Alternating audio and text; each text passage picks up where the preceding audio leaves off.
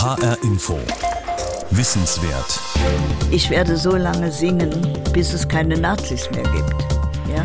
Esther Bejarano ist 93 Jahre alt und eine unermüdliche Kämpferin für die Erinnerung an die Verbrechen der Nationalsozialisten und gegen das Wiederaufkeimen von Antisemitismus, Hass und Intoleranz. Erinnern braucht Zukunft, so haben wir diese Sendung genannt. Die Zeitzeugen, die noch leben, werden immer weniger. Wie sieht Erinnerungsarbeit in Zukunft aus? Mein Name ist Heike Liesmann.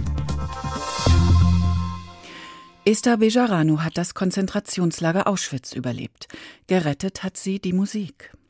Esther Bejarano, geborene Löwy, stammt aus einer musikalischen Familie aus dem Saarland und wurde nach ihrer Verschleppung im Mädchenorchester von Auschwitz aufgenommen. Damit war sie von der schweren körperlichen Arbeit befreit, die viele das Leben kostete.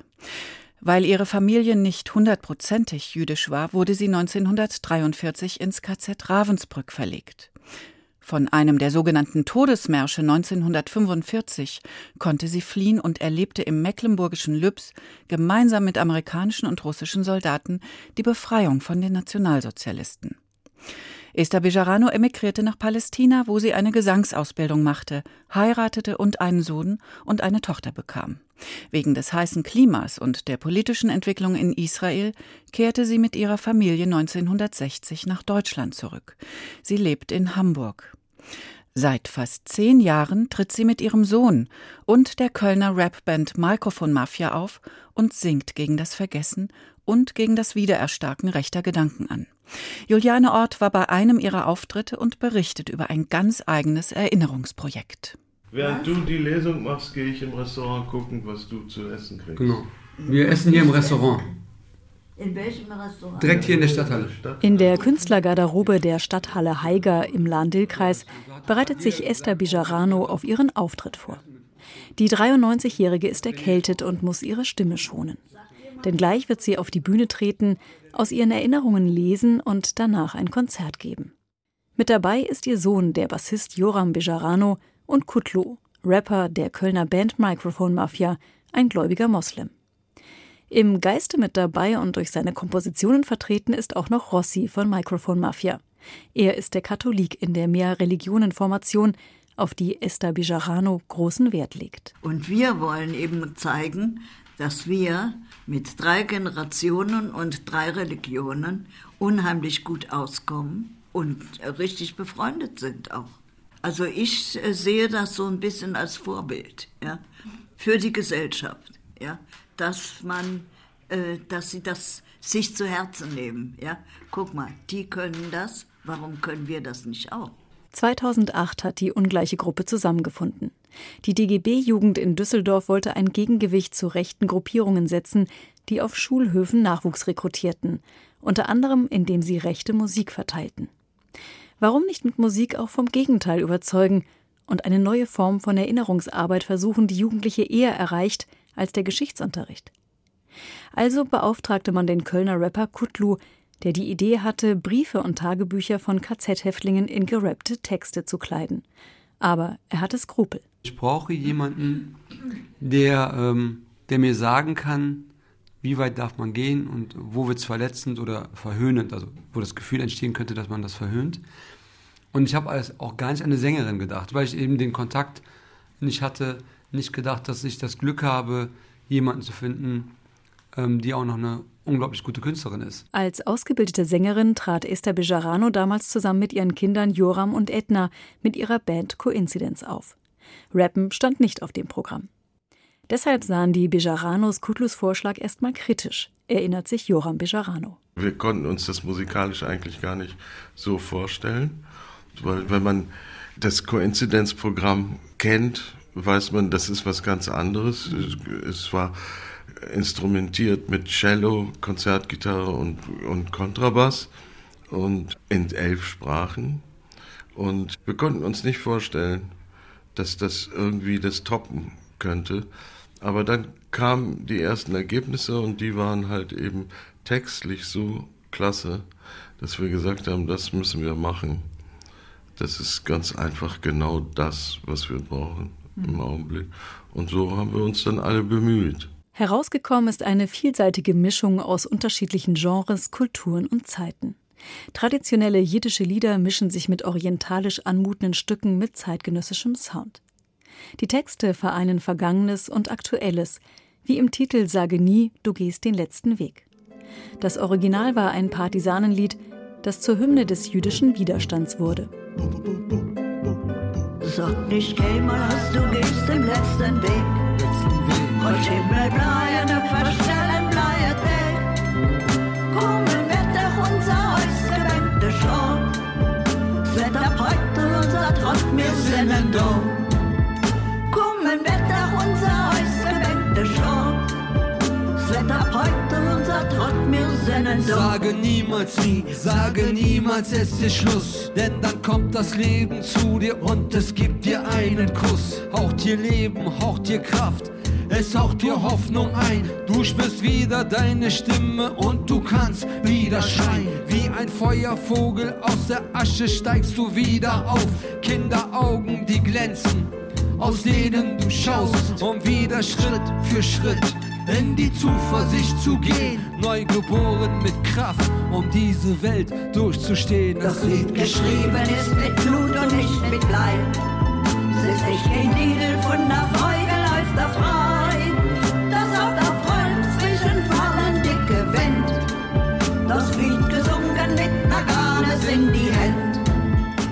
Musikalisch haben die Bijaranos und Microphone Mafia zusammengefunden.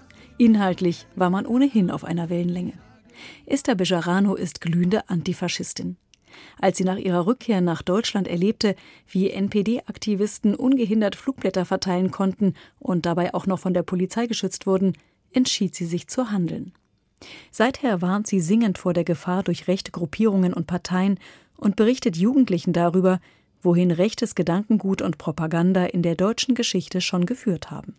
Gerade in der aktuellen politischen Situation hat sie das Gefühl, dass sie sich zu Wort melden muss. Also ich muss das unbedingt machen, weil ich sehe, was wir heute für eine schreckliche Politik haben. Was haben wir wieder für rechtslastige Parteien, zum Beispiel AfD oder NPD? Man muss etwas dagegen tun.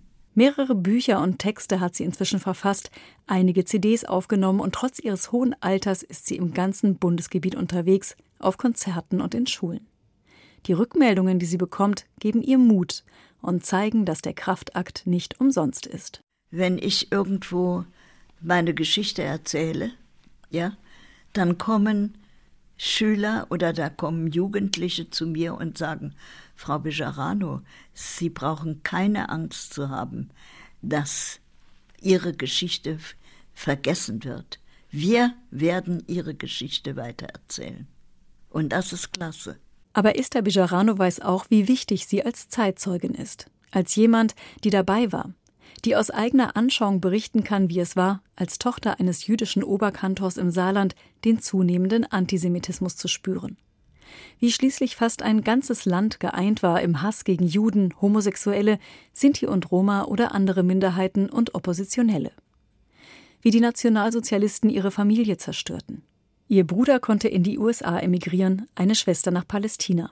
Aber ihre Eltern und eine weitere Schwester sowie deren Mann wurden umgebracht. Esther kam erst in ein Zwangslager und wurde im April 1943 nach Auschwitz deportiert. Erst vor kurzem hat sie über den internationalen Suchdienst im nordhessischen Bad Arolsen erfahren, dass auch ihre Schwester in Auschwitz war und dort vergast wurde. Nur wenige Monate bevor Esther dort ankam. Esther Bejarano war sich immer sicher gewesen, dass ihre Schwester gemeinsam mit ihrem Mann beim Fluchtversuch in die Schweiz erschossen wurde. Die Nachricht aus Bad Arolsen warf ihre Vorstellung über den Haufen und wühlte alles neu auf. Die Erinnerungen an das Grauen und vor allem die Trauer um den gewaltsamen Tod der Eltern sind für Esther Bejarano allgegenwärtig. Deshalb berichtet sie unermüdlich. Das will sie tun, solange es geht. Also die Zeitzeugen kann man gar nicht ersetzen. Das ist das Schlimme, dass wir jetzt davor stehen, dass eben äh, diese ganzen Zeitzeugen, die ja fast alle so alt sind wie ich, dass sie alle wegsterben und dass wir dann keine Zeitzeugen mehr haben werden. Ja? Und da muss man auch etwas organisieren, äh, damit es nicht gänzlich vergessen wird, ja, aber das ist natürlich kein Ersatz für einen ehemaligen äh, Häftling. Esther Bijarano ist eine zierliche Frau, nicht mal 1,50 Meter groß, und sie strahlt eine unglaubliche Kraft aus. Aber irgendwann wird die Zeit kommen, in der sie selbst nicht mehr auf der Bühne stehen, berichten und singen kann. Ihr Sohn Joram Bejarano macht sich bereits Gedanken darüber, wie die Erinnerung auch ohne die Zeitzeugin weitergetragen und wachgehalten werden kann. Was jetzt sehr bald passieren wird, ist die Aufnahme ihres Buches als Hörbuch, damit wir das haben. Darüber hinaus haben wir sehr, sehr viel Bildmaterial, Film und Tonmaterial. Und dann wird man sehen, wie wir vielleicht mit der Landeszentrale für politische Bildung zusammenarbeiten können, um das so breit wie möglich fächern zu können und äh, dass es erhalten bleibt. Damit irgendwann Datenträger und audiovisuelle Medien die Erinnerung von Esther Bejarano weitertragen und weiter erzählen, wenn sie es selbst nicht mehr kann. Also sammeln sie Material für die Zeit ohne die Zeitzeugin. Ja, es muss äh, eine Form gefunden werden, wo die kleine Esther äh, nicht ersetzt, aber zumindest äh, authentisch dargebracht werden kann. Also, was wollte ich dir jetzt sagen? Gar nichts, du musst auf die Bühne. Aber da sie die nächsten 30 Jahre weiter Musik machen wird und leben wird, ist alles okay. Da sind wir nämlich orthodox. Bis 120 heißt es bei uns. ja, ja.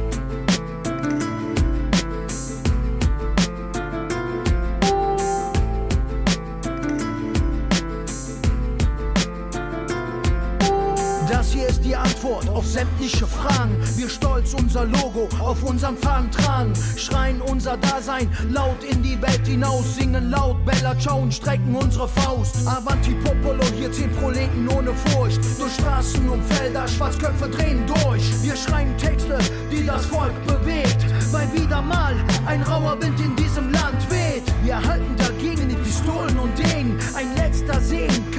Angst mehr vor Schlägen. Reißen das Maul auf Avanti Popolo alla riscossa, kommen im Dauerlauf, questa è la risposta. Avanti popolo, alla riscossa, c'è die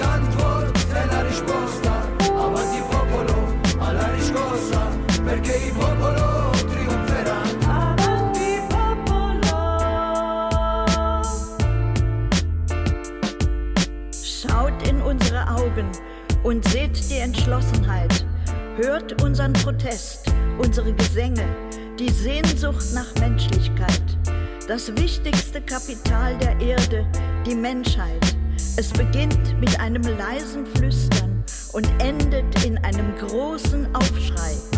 Wir entlarven falsche Masken, die hinter dunklen Lügen die Zukunft belasten. Bei eurem Maskenball geben wir jetzt den Takt. Il popolo triumphera mit Hand Herz und Verstand. Hört ihr die Menschen flüstern, wie sie ihre Fäuste ballen, weil sie aus ihrer Lethargie langsam rausfallen, ihnen Missstände auffallen, eure Lügen nachhallen. Es ist so gut wie sicher, keiner wird gewinnen, wenn Wahrheit und Gerechtigkeit immer mehr verschwinden. Gewinne einkassiert, Schulden sozialisiert, Banden subventioniert, Bildung dahin vegetiert. Die Zukunft verliert, sie steht auf gläsernen Füßen. Euer Casino-Kapitalismus lässt unsere Kinder büßen. Sehe keine Demut, keine Reue, sehe euch weiter lügen, werden weniger reden und dann endlich machen. Avanti Popolo, der schlafende Riese wird erwachen. Avanti Popolo, alla riscossa, c'è die Antwort, è la risposta.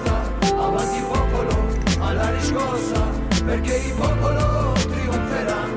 Avanti Popolo, alla riscossa, c'è die Antwort, è la risposta. Avanti Popolo, alla riscossa, perché il popolo trionferà.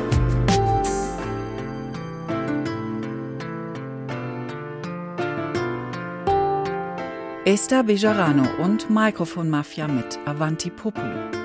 Die Formation begeht in diesem Jahr ihr zehnjähriges Bühnenjubiläum. Ihr erster gemeinsamer Auftritt war übrigens in Frankfurt und geplant ist, hier auch das Zehnjährige zu feiern. Das war ein Beitrag von Juliane Ort. Wer eines von Esther Bejaranos Büchern lesen will, findet auf hinforadio.de dazu mehr Informationen. HR Info. Wissenswert. Seit 35 Jahren gibt es im hessischen Hadamar eine Gedenkstätte. In der Dauerausstellung dort wird erinnert an die ehemalige Landesheilanstalt. Sie war nämlich kein Ort der Genesung, sondern ein Standort der verschleiernd sogenannten Aktion T4, bei der von Januar bis August 1941 etwa 10.000 Menschen gezielt durch Gas umgebracht wurden. Euthanasie nannten das die Nationalsozialisten. Doch auch als das beendet war, hörte das Morden nicht auf. Bis zur Befreiung 1945 sind weitere 5000 Menschen von Ärzten und Pflegepersonal in einer Art wilden Euthanasie mit Medikamenten totgespritzt worden oder man ließ sie systematisch verhungern. Die Erinnerung daran ist ein wichtiger Baustein für die politische Bildung der Gegenwart. Lisa Will stellt uns jetzt die Erinnerungsarbeit in der Gedenkstätte Hadamar vor. Etwa ein Dutzend Schülerinnen und Schüler einer Pflegeschule gehen still die weiß gestrichenen Flure der Gedenkstätte entlang. An den Wänden hängen bunte Gemälde und Collagen, neben Fotografien von Ermordeten. Gleich ist es 9 Uhr, dann geht ihre Führung los. Drei Stunden etwa dauert eine Führung. Es geht raus in die Garage, in der in grauen Bussen die Menschen an der Tötungsanstalt ankamen. Wir folgen den Spuren der Menschen durch den Empfangsraum, wo sie sich nackt ausziehen mussten, blicken ins Arztzimmer, in dem ein Arzt die Menschen begutachtete, erfundene Krankheiten als Todesursache in die Patientenakten schrieb und die Menschen zum Duschen in den Keller schickte. Und auch wir gehen in den Keller, wo, wie wir wissen, nicht geduscht wurde, sondern gemordet, vergast.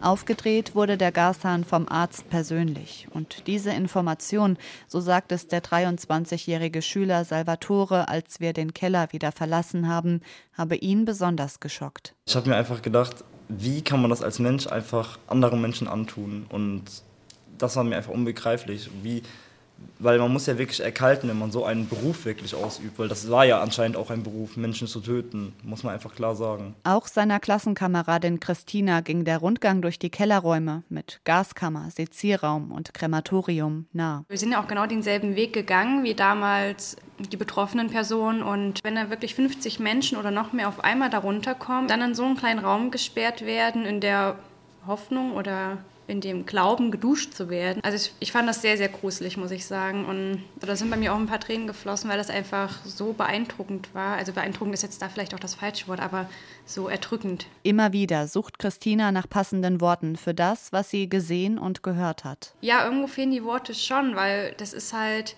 also man kann sich das überhaupt nicht vorstellen oder ich kann mir das überhaupt nicht vorstellen, was zu dieser Zeit los war, was in den Köpfen vorgegangen sein muss. Also jeweils auf der Seite der Betroffenen und auch der Täter. Auf der Seite der Täter, wie man überhaupt so weit denken kann oder dass man halt sowas überhaupt ausübt. Worte finden, wofür es oft keine gibt. Das muss auch Regina Gabriel. Sie ist pädagogische Mitarbeiterin in der Gedenkstätte und führt Gruppen durch die Ausstellung.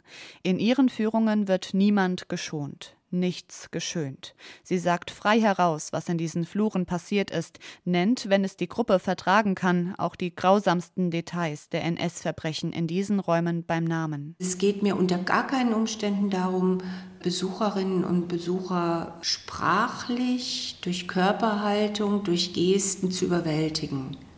Aber dass Menschen hier in der Gaskammer erstickt sind, ja, das muss ich so sagen können, weil das ist ein Fakt ohne das aufzubauschen.